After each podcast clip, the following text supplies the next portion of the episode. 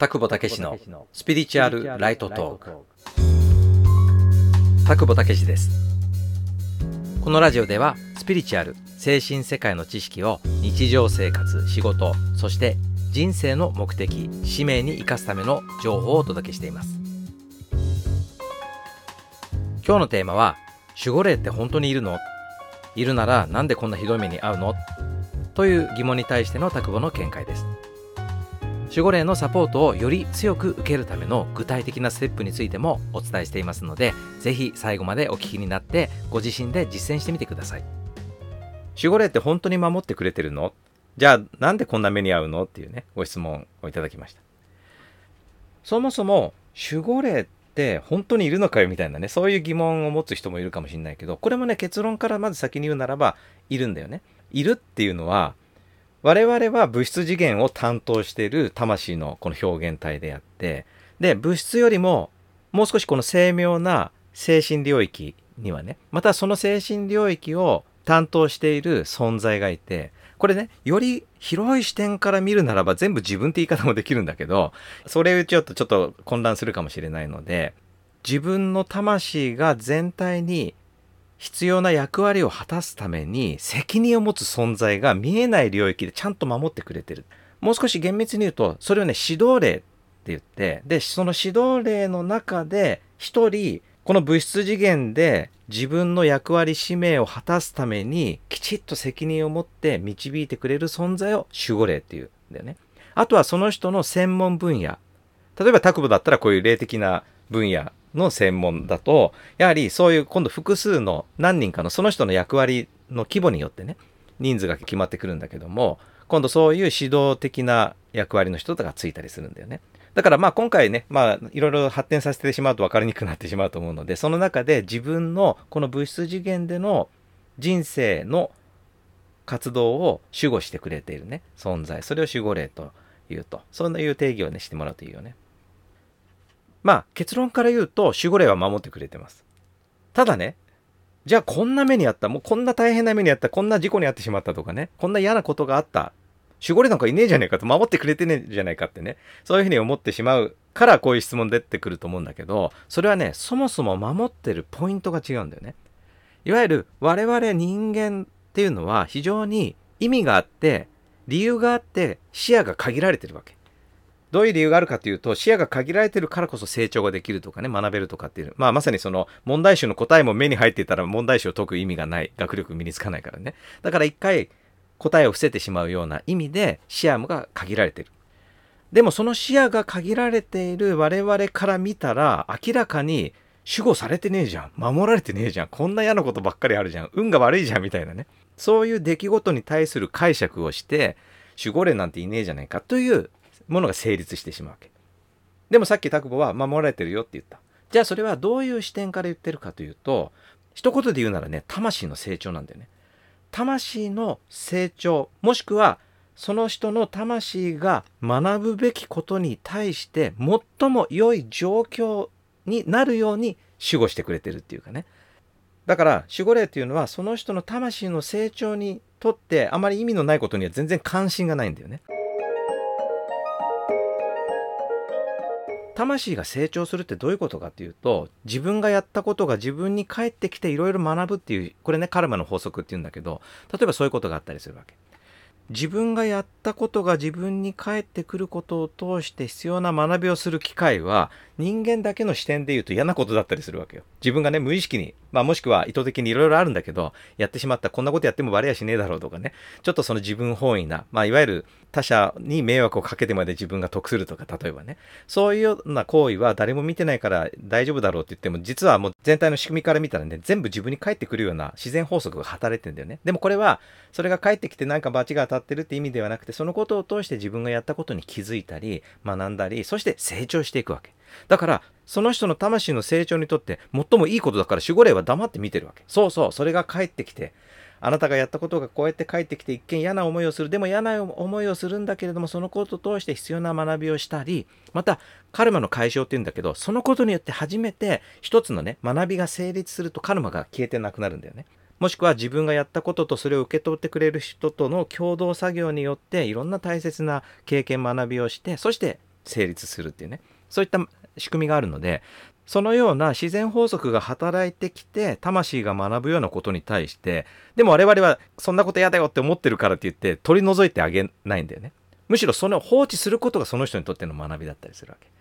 でも我々は自分にとっては嫌だなと思うような出来事に対してこんなこと起きた守護霊を守ってくんねえんじゃねえかみたいなね。そんなような捉え方をしてしまうっていうのがまず一つこの質問の背景だよね。そもそもその守護霊という存在はこの地上にいる私たちよりも明らかに視野を広く持ってるわけ。全体を見渡してるわけ。全体の計画の中の例えば拓母だったら拓母の魂がこの地上で何を学びそして何を全体に役割を果たしていけばいいのかということを拓母以上に分かってるわけよくね上の方って表現するんだけどね、まあ、見えない領域の方ということでねその上の方々の導きに対してねこんな悪いことが起こった守ってくれてねえじゃねえかって文句言うのは実は筋違いなの。ちゃんともう我々以上に分かってるわけ。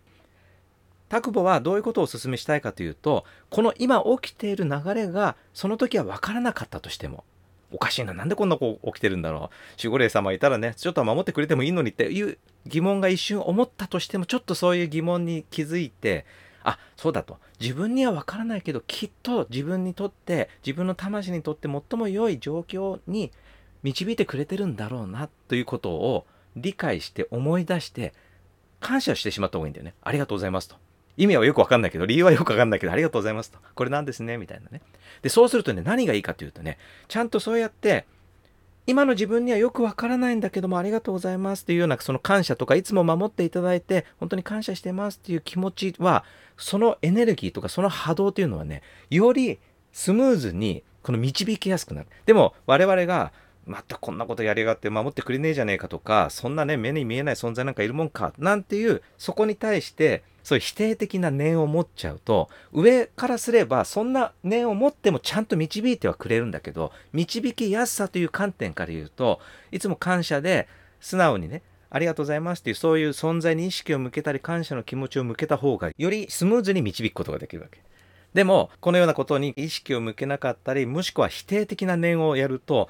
要は余計な負担をかけちゃうから余計な負担をかけるってことは限られた人生の中で本当はよりね短い時間で導かれたところをすごく時間と労力をかけてやっと導かれたりとかねそんなようなことになっちゃうから時間限られてるからそれは自分にとって損だよね。だからどんな状況があったにせよまずいつもありがとうございます守護していただいてありがとうございますと。そういう気持ちを持つことがまずすごく大事。これはねもう実感レベルでタクボを実感してるからもう常にそういう気持ちだよね。でも、あえて意識的に朝ね、例えば、あ今日もいつもありがとうございます。今日も一日よろしくお願いします。今日ね、私の役割果たせますようにってね、そういう感謝とともに自分自身の役割をね、スムーズに果たせるようなお祈りをしたりとかすることはよくあるんだよね。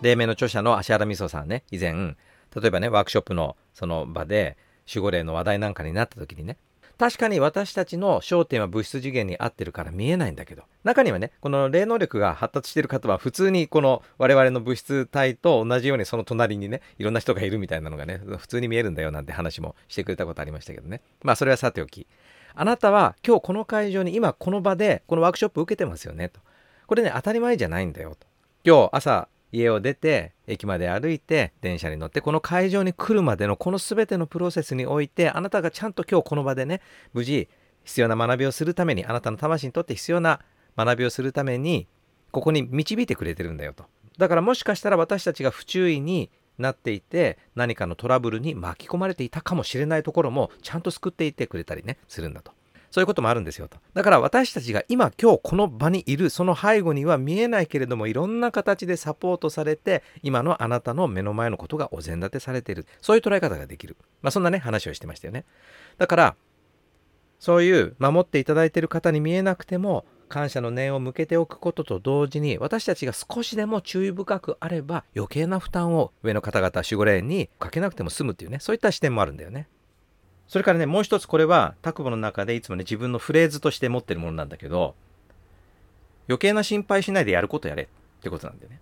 でこれは、ね、どういうことかというと、我々は守護霊様ちゃんと導いてくれてんのかなとか、俺のこの気持ち分かってくれてんのかなって余計なこといちいち考えちゃって、そんなこと考える一つ一つの時間がもったいないわけ。なぜなら上は全部分かってるから。だから大丈夫かな？ちゃんと導いていただいてるのかな？守護していただいてるのかな？っていうことにいちいち心配しないでとにかくただ上の方守護霊の方々にとって何ができないかというとこの物質次元に直接的な作用を与えることができないわけ。それは我々が担当しているこの物質次元でこの肉体という道具をいただいた我々にしかできないこと。それが行動なんだよね。思いと言葉とそして一番大事なのはこの肉体を通してこの次元で自分のやるべき仕事をするっていうこと。でこの物質次元での肉体を通した行動を通して上の方々が必要ないろんなエネルギーを流したりとかこの状況に導いたりとかね。そういったことをするんだよね。